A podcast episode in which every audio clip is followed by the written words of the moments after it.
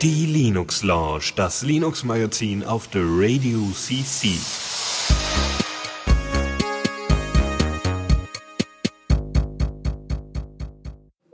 So, einen schönen guten Abend hier bei der Linux Lounge. Ähm, bin mal wieder hier am Moderieren, wie letzte, also letztes Mal vor zwei Wochen. Ähm, diesmal ist allerdings nicht Dennis dabei, sondern der Julian, der vor zwei Wochen auch schon hier war und äh, Hallo. ein gewisser Gast. Hallo, Ähm, ja, äh, wer, wer bist du eigentlich und warum bist du hier? ähm, ich bin der Kai, ich bin Hacker aus Bochum und ich bin hier, um ein bisschen was über ein Open Source Projekt zu erzählen, was ich seit drei Jahren mache. Ja, bei diesem Open Source Projekt geht es um Panopticon. Geil, dann erzähl doch mal was über Panopticon. Was ist das? Was macht das? Ähm, Panopticon ist freie Software, ist ein freier Disassembler, ähm, der eine grafische Oberfläche hat und der in, komplett inzwischen in Rust geschrieben ist. Wow, komplett in Rust. Äh, was heißt äh, inzwischen? Du hast gesagt inzwischen. Warum inzwischen? War der vorher mit etwas anderem geschrieben? Ähm, der, das, ist, das Projekt insgesamt ist etwa drei Jahre alt. Ähm, ich habe vorher einige andere Versionen gehabt, die alle in C++ geschrieben sind. Ähm, und ich habe vor einem halben Jahr etwa angefangen, das ganze Projekt auf Rust umzustellen. Okay. Und das, ähm, welche Gründe hatte das, diese Umstellung? Ähm, jetzt, ich habe Rust schon länger verfolgt und muss sagen, dass es sich in den letzten Jahren dann deutlich gewandelt hat und Rust war so im Prinzip genau das, was ich bei C++ immer vermisst habe.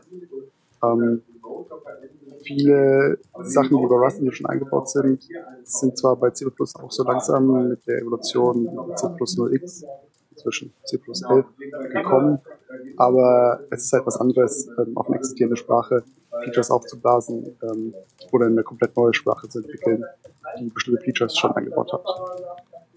Mhm. Okay, du hast gesagt, das ist ein Disassembler. Was macht man denn in der Regel? Du sagst, du bist Hacker, also, also was macht man denn zum, was macht man denn mit so einem Disassembler? Ähm, also was ein Disassembler im Prinzip macht, ist Programme, die erstmal nur im Binärcode vorlegen, in eine Repräsentation zu überführen, dass man, die analysieren kann als Mensch. Ähm, die Idee dahinter ist, also CPU bearbeitet einzelne Befehle, Instruktionen, die sehr kleinteilig sind. Also es besteht meistens daraus, dass ich einzelne Werte aus dem Arbeitsspeicher in die interne CPU lade, damit irgendwelche arithmetischen Operationen mache, die wieder zurückschreibe. Ähm, normalerweise sind es einfach nur Zahlenwerte, die da codiert werden. Und was ein Disassembler im ersten Schritt macht, ist, diese Zahlen zu dekodieren in eine Textform, die ich einigermaßen lesen kann. Okay. Ähm, und gibt's denn da schon Software? Also, oder bist du jetzt der Erste, der mit der, der Idee gekommen ist? Es ist natürlich nicht, also es gibt nichts Neues unter der Sonne, auch Panopticon ist nicht neu. Ähm, die Idee von Disassembler ist ewig alt. Also, ähm, die ersten Programme wurden als Assembler geschrieben, die Prinzip genau das Gegenteil machen. Also ich habe die Textrepräsentation überführt, die dann in eine Zahlenrepräsentation, die eine CPU verarbeiten kann. Ähm, ist ziemlich logisch, dass ich auch einfach die Gegenoperation machen kann. Ähm, viele Disassembler, die heute gebaut werden, sind nicht so wie Panopticon äh, dafür gedacht, wirklich Reverse Engineering für unbekannte Binaries zu machen, sondern mehr im Sinne von, ich analysiere Code, den ich eh schon vorher geschrieben habe. Ähm, es gibt ein paar Programme, Radar 2 ist eines der beliebtesten im Open Source Bereich. Es gibt das Tool im kommerziellen Bereich, ist IDA Pro. Ähm, der Unterschied zu Panopticon ist so ein bisschen, ähm, IDA kostet über 800 Dollar und äh, Radar 2 hat zwar eine GUI, die aber entweder broken ist, im Moment mal nicht kompiliert oder sehr rudimentär ist. Okay. Deine GUI kompiliert aber immer. Meine GUI kompiliert im Moment. Sehr gut. So, du sprachst gerade von Reverse Engineering. Ähm, was ist denn so, was ist Reverse Engineering? Und was am Reverse Engineering macht jetzt ähm, Panopticon wirklich einfacher? Ist es nur das Disassemblen oder kommt gehört doch noch mehr dazu? Um, also Reverse Engineering von Binaries bedeutet in der Praxis, ähm, ich möchte ein Programm, was ich als Binärcode vorliegen habe, ähm, analysieren und meistens irgendwelche Schlüsse daraus ziehen. entweder ich möchte ein File-Format, was dieses Programm verarbeitet, ähm, verstehen, um äh, Open Source implementieren und sowas zu schreiben. Oder es gibt spezielle Algorithmen, die da eingebaut sind. Das Beispiel, beste Beispiel sind so Sachen wie äh, Key-Generatoren für Computerspiele oder Betriebssysteme ähm, und möchte herausfinden, wie der Algorithmus funktioniert. Ähm, das Problem ist, es ist sehr viel Code, den ich analysieren müsste von Hand. Und sowas wie Bineco zu lesen, wäre so ein bisschen wie wenn ich versuche, ein Buch mit Hilfe von einem Mikroskop zu lesen. Ähm, ich kann das natürlich machen. Äh, ich weiß, wie die Buchstabe aussieht. Ich kann jedes einzelne äh, witzige Bildchen angucken und dann versuchen, das, den Sinn des Buchs zurück, äh, daraus zu rekonstruieren. Aber das dauert sehr lange. Es ist sehr viel Handarbeit verbunden. Ähm, und wenn man sich zum Beispiel die Dokumentation von Intel-CPUs anguckt, das sind enorm viele Befehle, äh, Strukturen, die man verstehen muss, bevor man in der Lage ist, so ein Programm zu verstehen.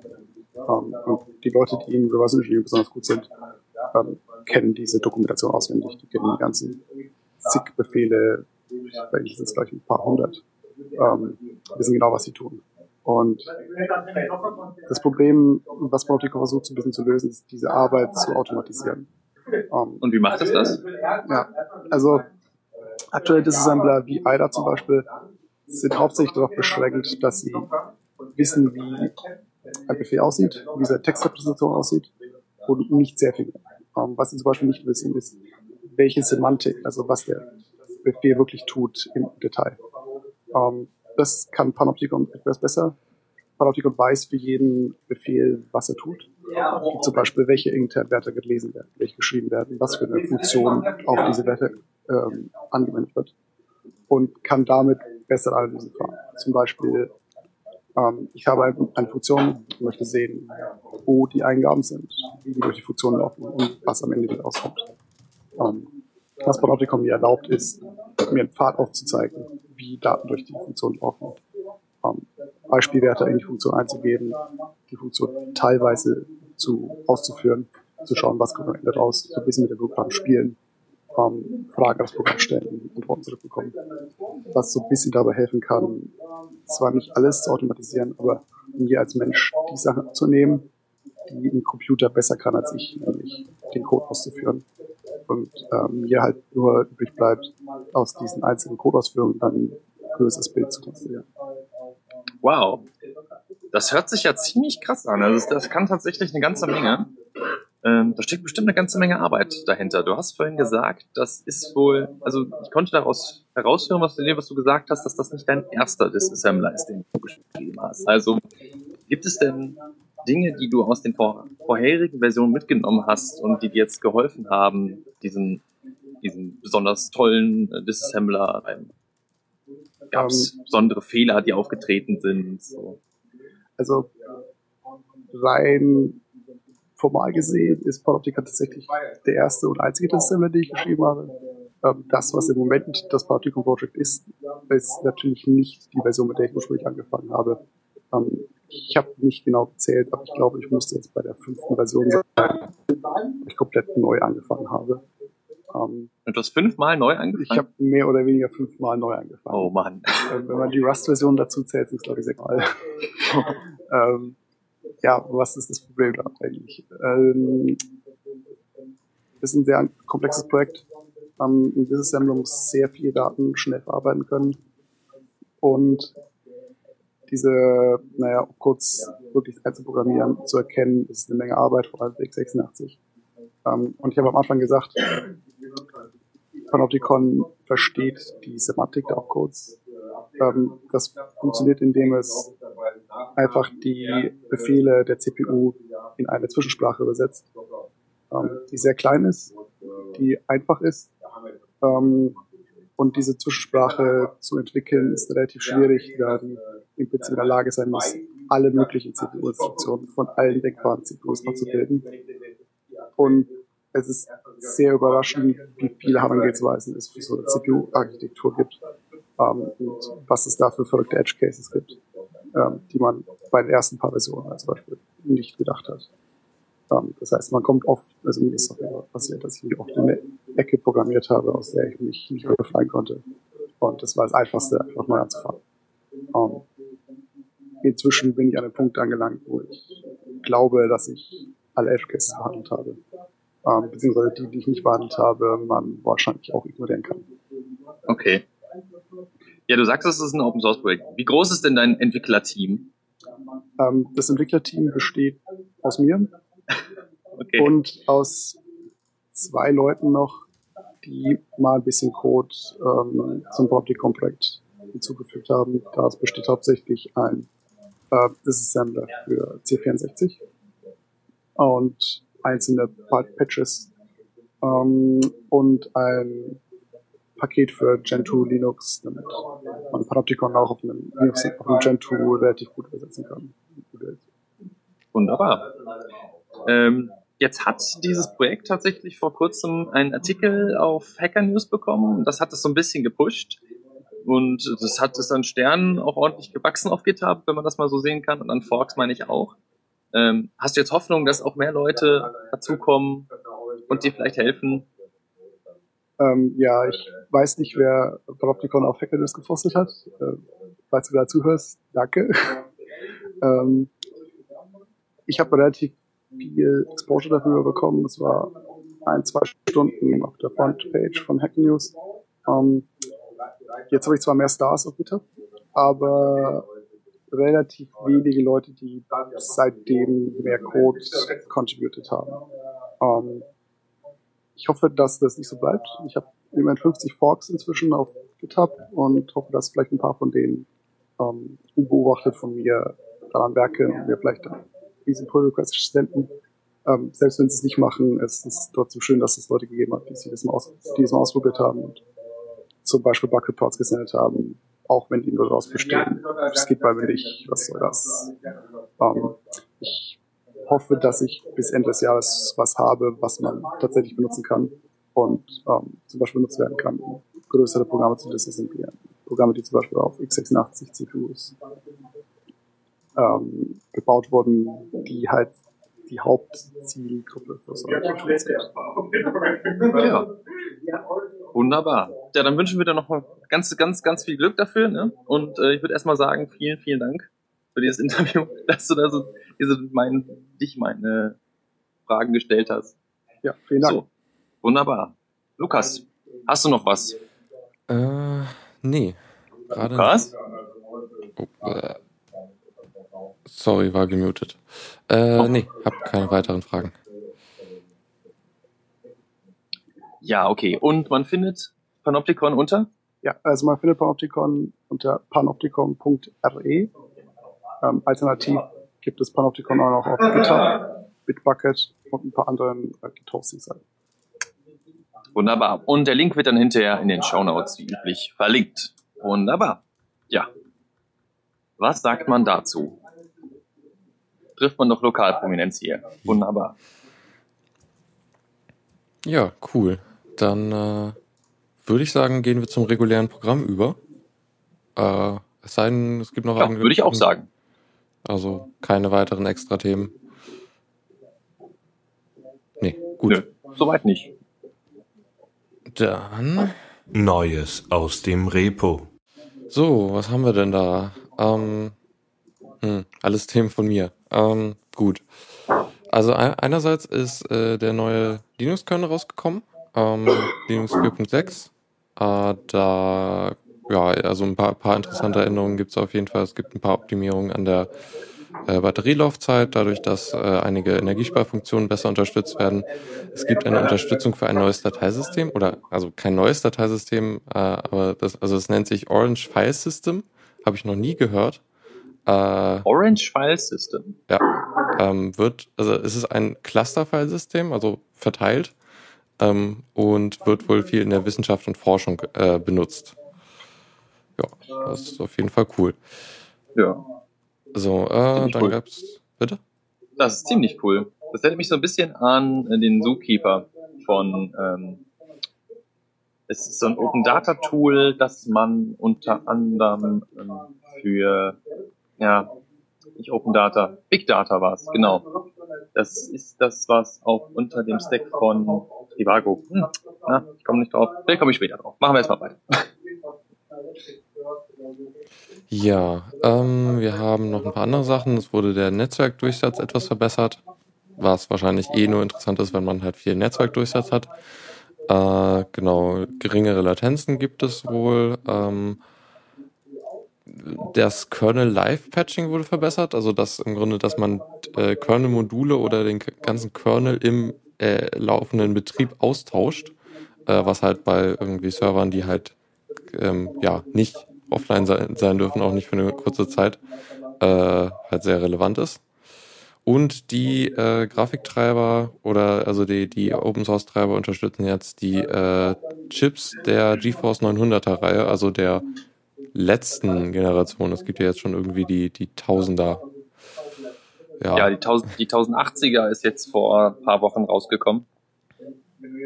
Ja, da gibt es höchstwahrscheinlich noch keinen Support. Ich weiß noch nicht mal, wie es da im proprietären äh, Treiber aussieht. Ähm, ja, mal schauen.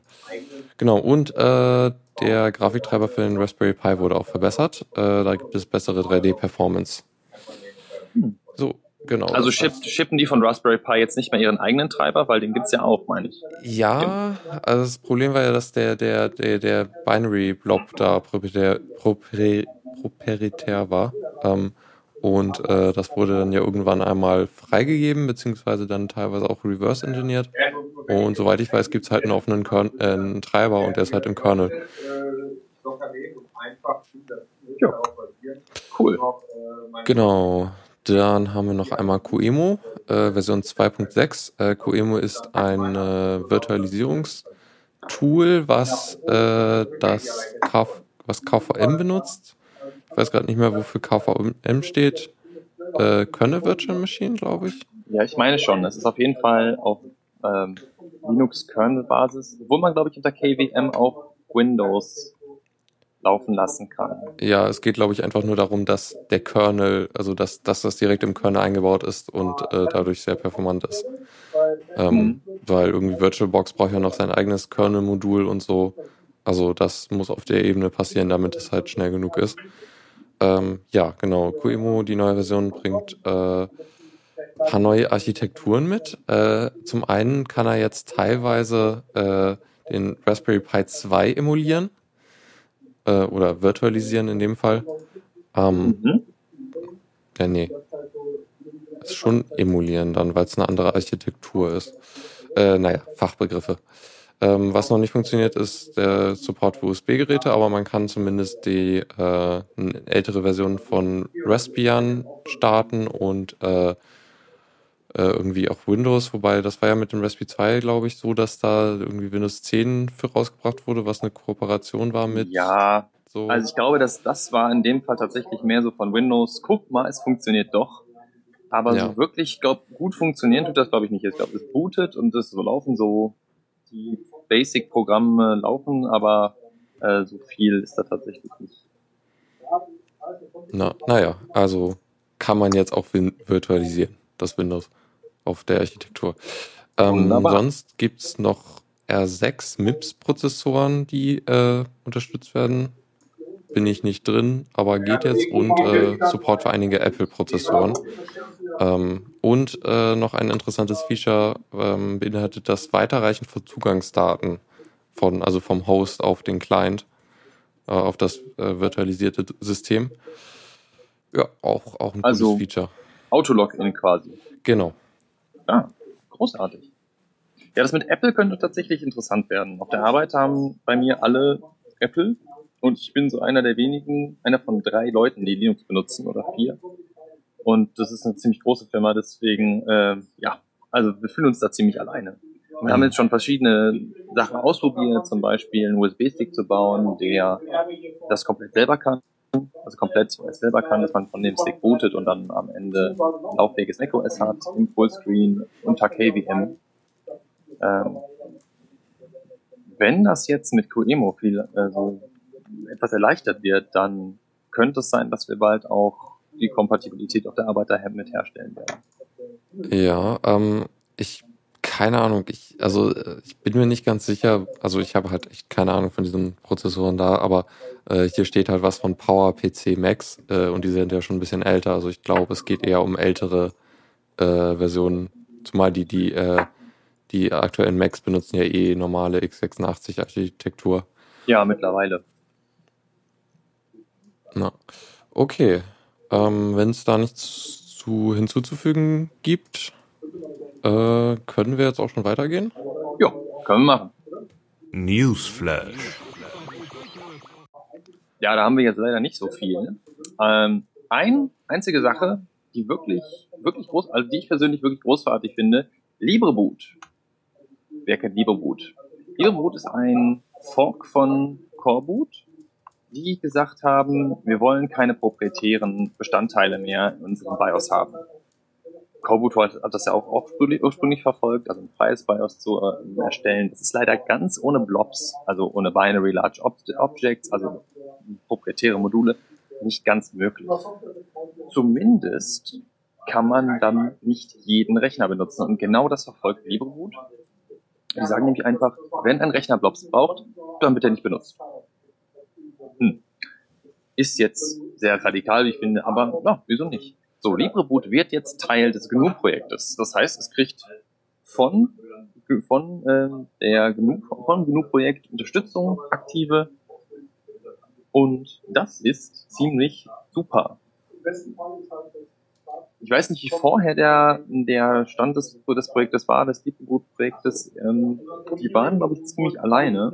Und dass die jetzt von quasi oberster Open-Source-Stelle da Unterstützung haben, das äh, hat schon was zu bedeuten, auch politisch, was jetzt die Open-Source-Szene äh, angeht. Na, cool. Da bin ich mal gespannt, wie sich das noch entwickelt. Mhm. Ja, also UEFI ist ja zumindest ähm, standardisiert, aber jeder Hersteller hat so seine eigene Implementierung. Äh, von daher ist es eigentlich ganz cool, da nochmal was Offenes zu haben. Ja. Ja, auf jeden Fall. Ich hatte jetzt, ich habe jetzt ein neues Notebook, ein T430. Ich hatte vorher ein T400 auch mit Coreboot und eine Sache, die ich, die ich wirklich ganz toll fand an Coreboot, A, auf einem ThinkPad ist standardmäßig ja so ein Intel Lenovo BIOS drauf und das verzögert den Start echt heftig. Das merkt man erst wirklich, wenn man Coreboot hat, weil Coreboot, da dauert die Initialisierung eine Viertelsekunde ungefähr. Und dann bootet das System. Und das ist ziemlich krass. Mhm. Das ist sogar, das BIOS war so schnell, dass mein System schon halt gebootet hatte, bis die Grafiktreiber mal gesagt haben, ach übrigens, Display, geh mal ran. Ja. Das war ziemlich lustig. Ja, das stimmt. War, das war also vor allem verdammt schnell. Das ist auch ist sehr, sehr praktisch. Und was mir Coreboot auch wirklich gebracht hat, ähm, ich kann jetzt leider nur von Coreboot reden, nicht von Liberboot, aber Coreboot hat zum Beispiel auch so ähm, einen Nebeneffekt, dass wenn man zum Beispiel den der Laptop zuklappt, dann suspendet der Laptop immer. Wirklich, absolut immer. Bei manchen, äh, diesen Intel BIOS ist es teilweise so, dass der Laptop dann anbleibt.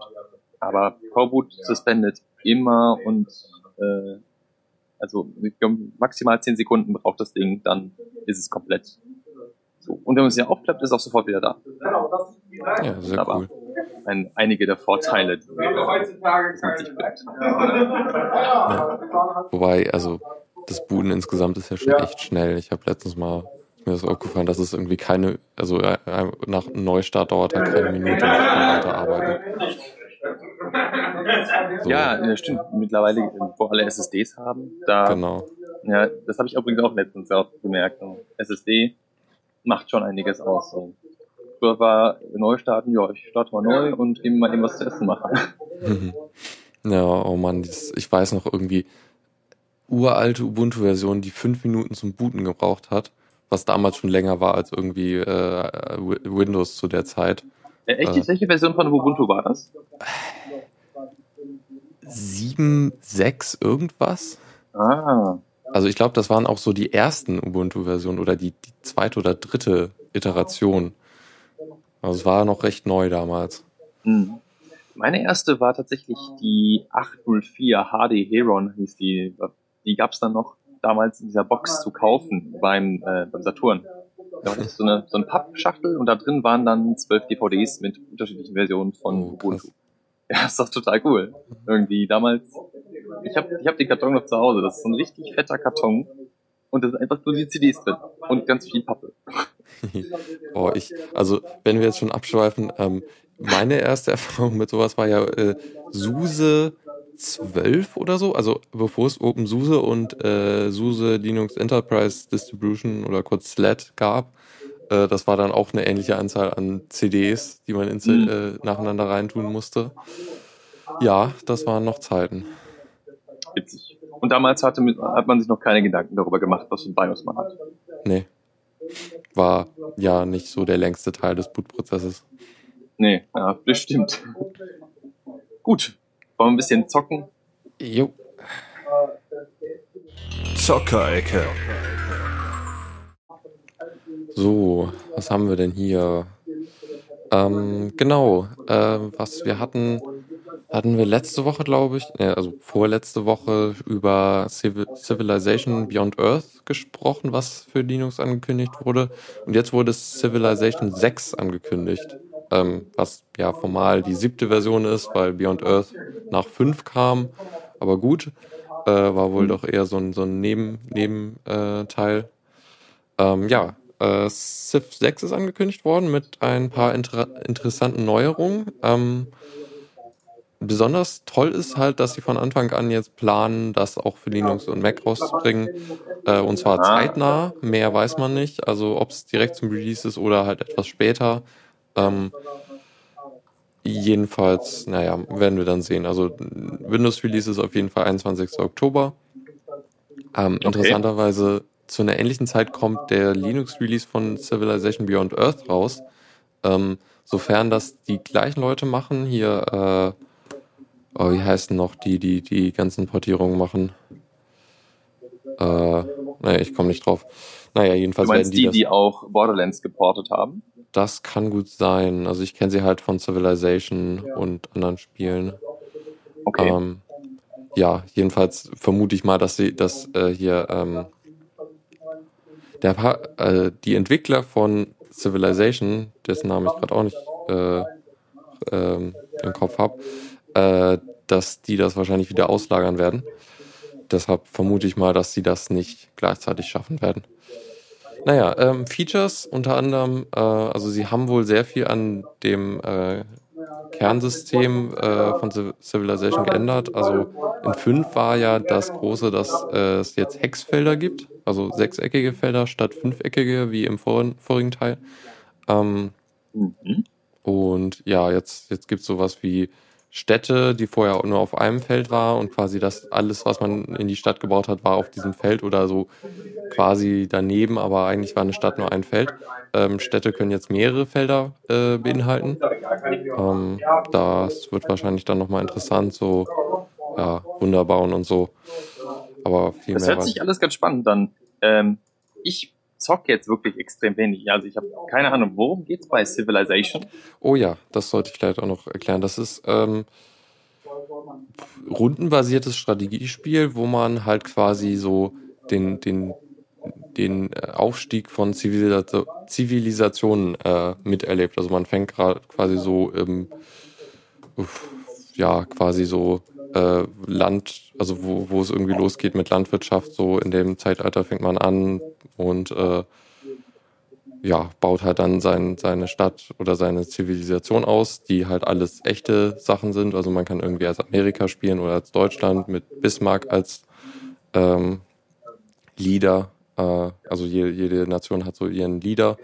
Ähm, ja, und man forscht halt irgendwie und durch Forschen kommt man dann halt weiter in ähm, höhere Zeitalter. Ähm, ja, und äh, man hat, also es gibt sehr viele unterschiedliche Möglichkeiten, das Spiel zu gewinnen. Also man muss jetzt nicht unbedingt äh, irgendwie kriegerisch vorgehen, man kann halt auch irgendwie Wissen, einen Wissenschaftssieg machen oder äh, einen Diplomatiesieg oder so.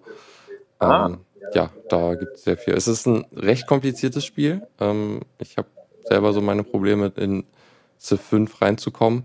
Ähm, ja, es ist halt, also für Strategiefans halt so äh, eins der, Spiel, also der Spielerarten, die so sehr beliebt sind. Ja, äh, hat das das soweit klar gemacht? Ja, das, das hört sich tatsächlich ziemlich interessant an. Das erinnert so ein bisschen, obwohl auch nicht ganz, an äh, Battle for Westnorth. Falls ja, ihr das was sagt? Ja. Das ist ein Open Source rundenbasiertes Strategiespiel. Habe ich sehr ähm, viel gespielt in meiner Schulzeit. Ah, in deiner Schulzeit. Wahrscheinlich auch während des Unterrichts. Nee. Nicht des Unterrichts. Keine, okay. keine Computer erlaubt. Oh. Leider. Okay. Ja, unglaublich. Also ich hatte das mal eine Zeit lang gespielt mit einem Freund zusammen. Ähm, das ist auch verdammt schwierig, ähm, obwohl wahrscheinlich, so wie sich das gerade anhört, sind das unterschiedliche Spielkonzepte. Ja. For Westop ist ein rundenbasiertes ähm, Strategiespiel, auch, ich, auch wie Civilization, und es geht um was anderes. Es geht um den Gegner zu über, darum, den Gegner zu überrennen, Ja, mit möglichst vielen Einheiten aus dem Spiel rauszugehen. Ähm, ich weiß Also, jetzt nicht, wie ähm, grob ist der Unterschied dazu Civ ist. da- naja, Battle for Westeros beschreibt so im Grunde den, äh, den äh, krie- kriegerischen Anteil von Civilization. Ah, okay. Ähm, und dann gibt's halt noch viel mehr in. Civ, ja. Ähm, und genau, also das ist sogar ziemlich ähnlich. Also wenn man ein bisschen äh, Westeros gespielt hat, dann kommt man, glaube ich, ganz gut rein da. Ähm, ja, genau. Aber das Spiel ist halt riesig, riesig groß. Und wenn man dann noch die Erweiterungen hat, dann ist es halt nochmal krass größer. Ja, aber genau, also ich werde wahrscheinlich, also ich habe so viel, äh, ich, ich habe Civilization 5 bei weitem nicht ausgereizt, also werde ich mir das wahrscheinlich nicht kaufen und ich spiele es halt auch immer mal wieder mit Freunden, weil, wobei, so ein Spiel durchspielen ist halt quasi unmöglich. Wie, wie, das geht gar nicht? Also es geht, aber es dauert sehr, sehr, sehr, sehr, sehr, sehr, sehr lange. Und wenn man dann mit mehreren spielt, also jeder ein- seine eigene Zivilisation hat, dann ähm, ja, das verläuft sich gerne mal. Okay, also hört sich der, ist wirklich sehr langwierig. Ja, Okay. na gut, ähm, würde ich das mal abschließen. Ähm, denke mal, die Leute, die, die diese Spiele mögen, kennen das schon auf jeden Fall und vielleicht Leute, die es noch nicht kennen, ähm, sind jetzt vielleicht interessiert. Ähm, das andere, was ich äh, auf Steam gesehen hatte und dann nochmal äh, woanders und irgendwie dann wiedererkannt hatte, ist ähm, Shadwen, ein Spiel von Frozen Byte, die man vielleicht kennt, weil sie einige ja, bekanntere Indie-Spiele machen, äh, gemacht haben. Ähm, äh, Frozen Synapse war davon eins. Mir fallen da irgendwie gerade nicht so die Namen ah, ein. Frozen Synapse, ja. Wo man strategisch äh, Leute so einem Spezialeinheiten navigieren musste. Ja. Ja. Äh, Trine natürlich. Das ist, glaube ich, so das bekannteste von denen, die Trine-Reihe. Ähm, und einige andere Spiele. Also sie hatten ja mal ein ganzes, ein ganzes Humble-Bundle mit ihren Spielen. Ja. Äh, genau. Die haben jetzt was Neues rausgebracht. Äh, nennt sich Shadwen. Äh, ist ein Stealth-Spiel. Allerdings bisschen anders, als was man sonst so kennt. Also sie haben ein bisschen versucht, das aufzumischen. Ähm, zum einen gibt es sehr viele Möglichkeiten, mit der Umgebung zu interagieren, also irgendwelche Fallen aus der, aus irgendwelchen Kisten oder so zu bauen, also so mit der Physik äh, Sachen zu machen. Ähm, so wie ich es verstanden habe, kann man nicht entdeckt werden. Also sobald man entdeckt wird, ist es halt wirklich vorbei. Ähm, Oh. Also, also nicht so wie bei Stealth Bastard. Ja, also viele äh, ähm, Schleichspiele sind ja so, okay, du wurdest entdeckt, jetzt kannst du dich quasi noch rauskämpfen. Hm. Ähm, ja. Und storymäßig ist das auch so okay. Also ich bin, also würde mich mal interessieren, wie das aussieht. Also irgendwie Shadwen ist halt eine Assassine, die äh, einen König ermorden will, trifft aber durch Zufall auf ein Mädchen namens Lily und muss die dann irgendwie mitnehmen und äh, anscheinend, also jedenfalls nach der Beschreibung scheint es so, dass es ein Dilemma gibt, so zwischen, okay, ich irgendwie mordet sie jetzt vor den Augen des Kindes oder äh, irgendwie nicht. Ähm, ja, klingt äh, spannend. Also vielleicht.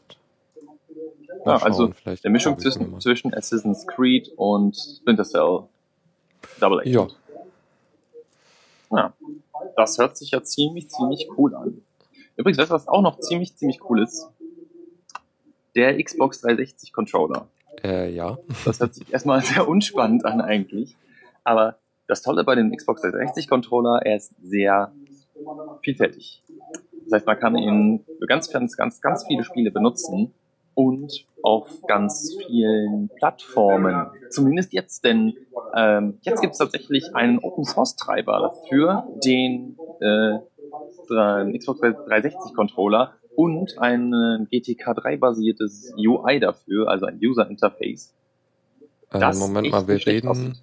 Das ist der Steam-Controller, oder? Also das mit dem User-Interface?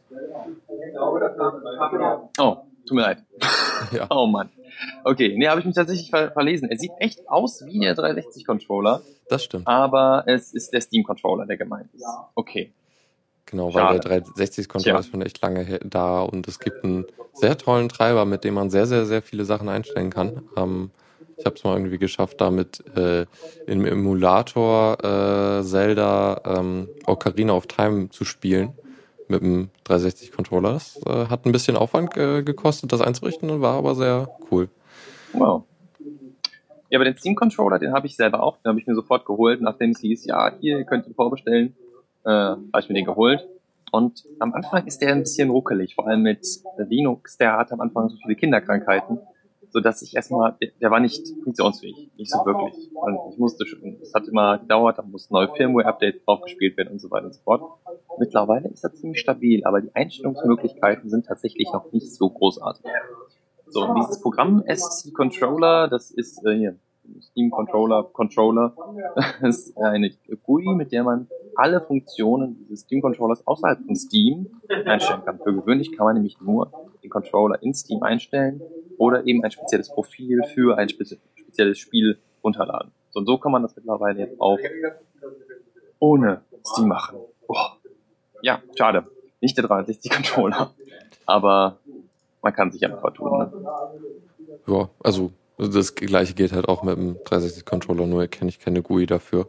Ja, Ähm. ich wüsste es nämlich auch nicht. Man sieht immer nur für macOS GUIs ohne Ende dafür, weil es da wohl sehr beliebt ist, tats- tatsächlich den 360-Controller zu verwenden. Ich weiß nicht warum ausgerechnet bei Mac, aber es ist wohl sehr, sehr beliebt. Kennst du Command and Conquer?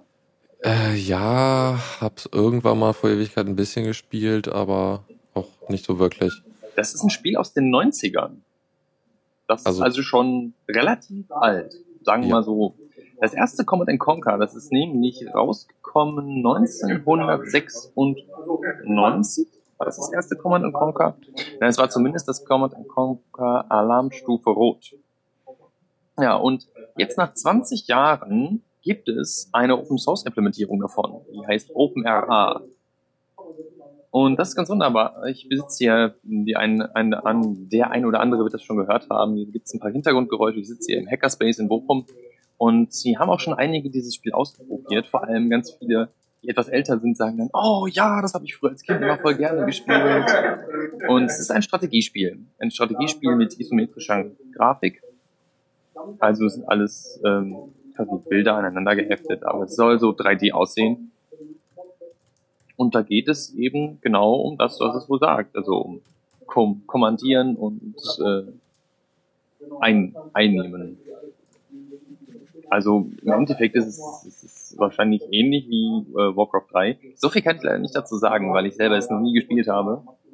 Aber ganz echt so, genau wie bei OpenRCT 2, also bei Open Rollercoaster Tycoon 2, was wir letzte Woche, äh, vor, äh, vor zwei Wochen vorgestellt haben, bin ich da echt begeistert, dass das jetzt immer weiter so hochkommt, dass alte Spiele in Open Source implementiert werden. Total klasse.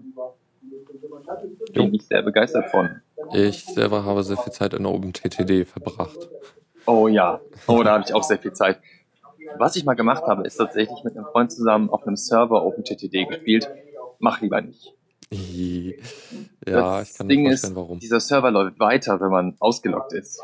Das heißt, wenn man ungefähr drei Minuten ausgeloggt ist, dann hat man Schulden, die kriegt man nie wieder weg. Ja, So, sehr schön. so. Ähm, dann haben wir noch in der Zockerecke einen letzten Beitrag. Mein Test. Mein Test hat eine neue Major-Version bekommen. Und in dieser Major-Version wurden unter anderem neue Texturen, neue Sounds eingefügt, es wurden äh, grafische Features eingefügt, es gibt ähm, Optionen beim Modding, also beim Schreiben von, Plug von Plugins und Mods äh, dafür und es wurden ganz, ganz viele äh, Bugs gefixt, wie man das so erwartet von einer Major-Release. Ich habe meinen Test eigentlich gar nicht so häufig gespielt. Hm. Irgendwie, ich bin so ein Minecraft-Kind. Ich bin 2010 damit angefangen, damals Minecraft, Minecraft angefangen zu spielen und dann äh, habe ich mich so um meinen Test, äh, meinen Test rumgemogelt. Ja, bei mir sieht's ähnlich aus. Hm. Als mein Test kam, war ich da nicht mehr so drin. Ja. Ja, mittlerweile bin ich auch weder noch, also weder in Minecraft noch in meinen Test so richtig drin. Ja gut, wegen Cube bin ich natürlich ein bisschen noch in Minecraft drin, aber das ist was anderes. Hm. so. Ja, sehr cool. Ja, das ist, das finde ich ziemlich cool. So, ähm, So, dann gehen wir mal weiter, würde ich sagen. Genau. Kommando der Woche. Das ist ziemlich witzig, denn das oh, dieses Mal das Kommando der Woche ist kein Kommando, der, ist kein richtiges Kommando, aber es lässt ein Kommando schreiben. Und zwar reden wir von Black Screen. Black Screen ist eine IDE, die auf dem äh, Web, Web Desktop Framework Electron aufsetzt. Das heißt, als eine, eine Web-Anwendung, die äh, auf, dem, auf dem Desktop läuft und somit cross-plattform verfügbar ist. Und Black Screen ist ein Terminal-Emulator und eine IDE zugleich. Also es verbindet quasi Best of both, both Worlds. Man hat eben die Co- Completion äh, einer IDE. Man hat sogar richtig gute Completion und Dokumentation zusätzlich, wenn man zum Beispiel Git-Kommandos verwendet. Also man gibt Git, man gibt das Kommando Git ein und dann werden direkt Vorschläge gemacht. Hey, du kannst jetzt das und das und das eingeben und das wie in der IDE. Und mh, es soll quasi mh, so lightweight Ersatz für Atom darbieten. Also es ist wahrscheinlich etwas schneller, weil es etwas magerer ist. Aber es ist eben im Vergleich zu Atom tatsächlich darauf ausgelegt, als ausgelegt, eine IDE zu sein. Also ein Integrated Development Environment. Was, also was, was ich jetzt erwarten würde, wäre jetzt tatsächlich eingebaut Compiler-Integration, Versionskontrolle eingebaut und äh, verschiedene Environments, die man starten kann. Äh, momentan gibt es das nur für OS X. Aber es ist wohl Also-. Ja, und so wie ich es verstanden habe, äh, ist es kein, kein großer Aufwand, das zu portieren. Nee, wahrscheinlich nicht. Also gerade bei Electron. Ich habe schon mal eine Anwendung für äh, in Electron geschrieben. Das ist absolut kein Aufwand. Also können wir uns demnächst auf eine richtig coole Anwendung freuen mal wieder. Ich werde sie auf jeden Fall ausprobieren. Da freue ich mich doch drauf. Mhm, ja, schick. Mal ein neuer Ansatz irgendwie, wie man mit dem Terminal umgehen kann. Ja, vor allem mit Webanwendungen. Die meisten Terminal-Emulatoren sind ja alle in C geschrieben. Aber das ist echt mal was ganz, ganz Neues. Ja, ähm, ah, was wollte ich gerade sagen? Also, ja, ich könnte mir vorstellen, dass es ein bisschen äh, Sicherheitsprobleme hat, weil das Ding dann quasi, äh, Ja, ja, irgendwelche Websachen ausführen kann. ja, weil Electron eine ganze Menge Sicherheitslücken hat. Also, das höre ich hier regelmäßig. Ich habe in dem Hackerspace auch ganz viele IT-Security-Studenten und die sagen ständig, nein, Electron benutzt das nicht. Und ähm, jetzt ist neulich so ein Multi, ein Multi-Client für verschiedene Kommunikationsmittel ähm, rausgekommen, Friends, oder wurde jetzt letztens gepusht. Und äh, also Franz geschrieben. Und haben alle sind alle total ausgeflippt hier und haben gesagt, nein, mach das bloß nicht, der basiert auf Elektron und da wirfst du alle deine Nutzerdaten äh, in die große weite Welt rein und alle können die mitlesen. Naja, okay. Aber naja, solange man da nicht solange, ich denke, solange man aufpasst und da nicht keine dreckigen Sachen mitmacht, kann man Black Screen ohne weiteres benutzen. Jo, Dann gehen wir okay, weiter. dann gehen wir weiter. Tipps und Tricks.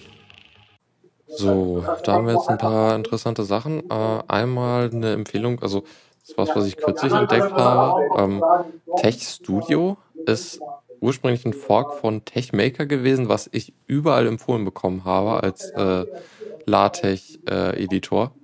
Ja, Ähm, ist wirklich sehr gut. Der Techmaker ist absolut der Klasse. ja, Tech Studio ist besser. Ach, echt? Ja. Ähm, und zwar irgendwie ist in TechMaker irgendwie nicht mehr so viel Aufwand reingesteckt worden und äh, also damals jedenfalls, äh, jedenfalls wurde es geforkt und in Tech Studio gibt es eine ganze Reihe äh, an ja, Features, die äh, die TechMaker nicht hat. Ähm, Syntax-Highlighting äh, von Code, was ziemlich cool ist. Also wenn man irgendwie Code einbindet äh, in Oh, sein Dings, äh, in sein Dokument. Ähm, verbesserte Kompilierung, das heißt, man muss nur einmal kom äh, kompilieren, äh, wenn man die Inhaltsverzeichnisse und so haben will. Das macht er dann im Hintergrund. Ah, das ist wirklich gut, weil das hat, das ist nämlich wirklich ziemlich doof, wenn man was verändert und das und dann vergisst, zweimal zu kompilieren, dann ist Mhm. das, ähm, das Table of Contents komplett out of date. Ja, Das ist wirklich nicht schön. Genau. Und ein schönes Feature noch, man kann eine Vorschau von Formeln sehen, ohne das Ding einmal bauen zu müssen. Das ist auch ziemlich cool. Ja. Wow. Und Ja, dann, noch dann einiges anderes. unbedingt angucken. Das sieht auch ziemlich klasse aus. Die, äh, ah, okay. Ja. Multi, wie ich gerade sehe, Multicursor Support. Das ist richtig praktisch. Die, Also, dank Multicursor haben tatsächlich Editoren, die nicht Vim sind, Vim etwas voraus. ja. Autocompletion. Oh, ich bin total begeistert. Jetzt schon. Ich gucke mir gerade diese Features an. Und es ist Open Source. Unter welcher Lizenz denn bitte? äh, gleiche Lizenz wie TechMaker? Äh, I have no idea. Ist auf SourceForge gehostet. Ja, das unter SourceForge findet man das unter der GPLv2 anscheinend. ja, GPLv2. Ja, wunderbar. Ganz Ja. toll. Sehr tolles Ding. So, und dann noch ein kurzer Artikel ähm, zu äh, Tools, die man unter Arch Linux benutzen kann, um äh, das aufs AOR zuzugreifen. Ähm, ich benutze da ja irgendwie Yaurt, also Yet Another User Repository Tool, ähm, was so irgendwie das meistbenutzte ist. Und ich finde eigentlich auch, also ich habe nicht alle von denen benutzt, die, die hier aufgelistet sind, aber einige.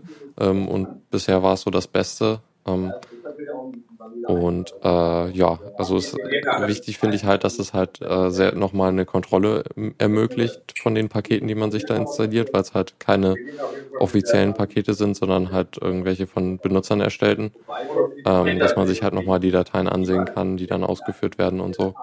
Das ist ziemlich wichtig. Ähm, Ja, und das, das warnt einen ja auch immer wieder. Also ich Genau. benutze ja Ur, ich benutze ja Ur auch.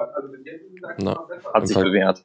ja, im Vergleich zu Pack AUR, was ein anderes ist, was einfach nicht, also ma macht alles möglichst minimalistisch und so installiert die Sachen einfach. Ähm, das finde ich halt nicht so gut. Naja, Aber hier ähm, ist wirklich eine ganze Palette. Das ist mehr so ein Link-Tipp, ne? Also Ja. kann man sich mal in, in Ruhe quasi angucken. Einmal. da gibt es anscheinend noch viele andere Tools dafür. Sieben Wunderbar. insgesamt. Ich habe auch noch einen Link-Tipp und zwar gibt es ein Open Source Journal. Das ist ein, eine Sammlung von ähm, offenen Paper, Paper über verschiedene Themen und äh, die werden über diese Plattform, diese, äh, The Journal of Open Source Software, werden diese Papers reviewed und werden dann ähm, ja, vorgestellt. Das, ich muss sagen, mir, mir fällt jetzt momentan überhaupt kein Anwendungsfall dafür ein. Abgesehen, man möchte jetzt eine Studienarbeit schreiben über gewisse, ähm, ach doch, ja, da ist er. da ist der Anwendungsfall. Also offene Paper, für viele Papers muss man ja Geld bezahlen. Aber das ist äh, tatsächlich komplett alles offen. Und das ist eine Sammlung von GitHub-Links. Ja, das ist cool, dann kann man sich vielleicht auch ein bisschen was. Und es ist immer, ah, okay, es ist immer ein, das ist sehr interessant. Ähm, diese Links, also diese Papers sind tatsächlich immer ein Artikel und ein Repository mit Code. Ah ja, Quasi immer zu einem gewissen Paper dann spezielle. also meistens dann Sachen in der Informatik Genau, wahrscheinlich. richtig. Ja, wow, nicht schlecht. Sehr gut. Damit sind wir für heute durch, ne? Cool. Das war eine ziemlich, ziemlich kurze äh, Linux Lounge heute. Sehr schön. Ähm, ja, dann, äh, naja, also wir sind irgendwie neun Minuten früher fertig, aber das, das ist okay. Ja, Ähm, so kurz noch. ja, dann vielen Dank äh, fürs Mitmachen. Ähm, Ja. Und äh, man hört sich in zwei Wochen wieder, dann wahrscheinlich mit uns beiden dann nur. Ja, wahrscheinlich. Erstmal. Alles klar. Okay, gut. Jo. Dann äh, bis bald. Tschüss. Bis bald. Tschüss.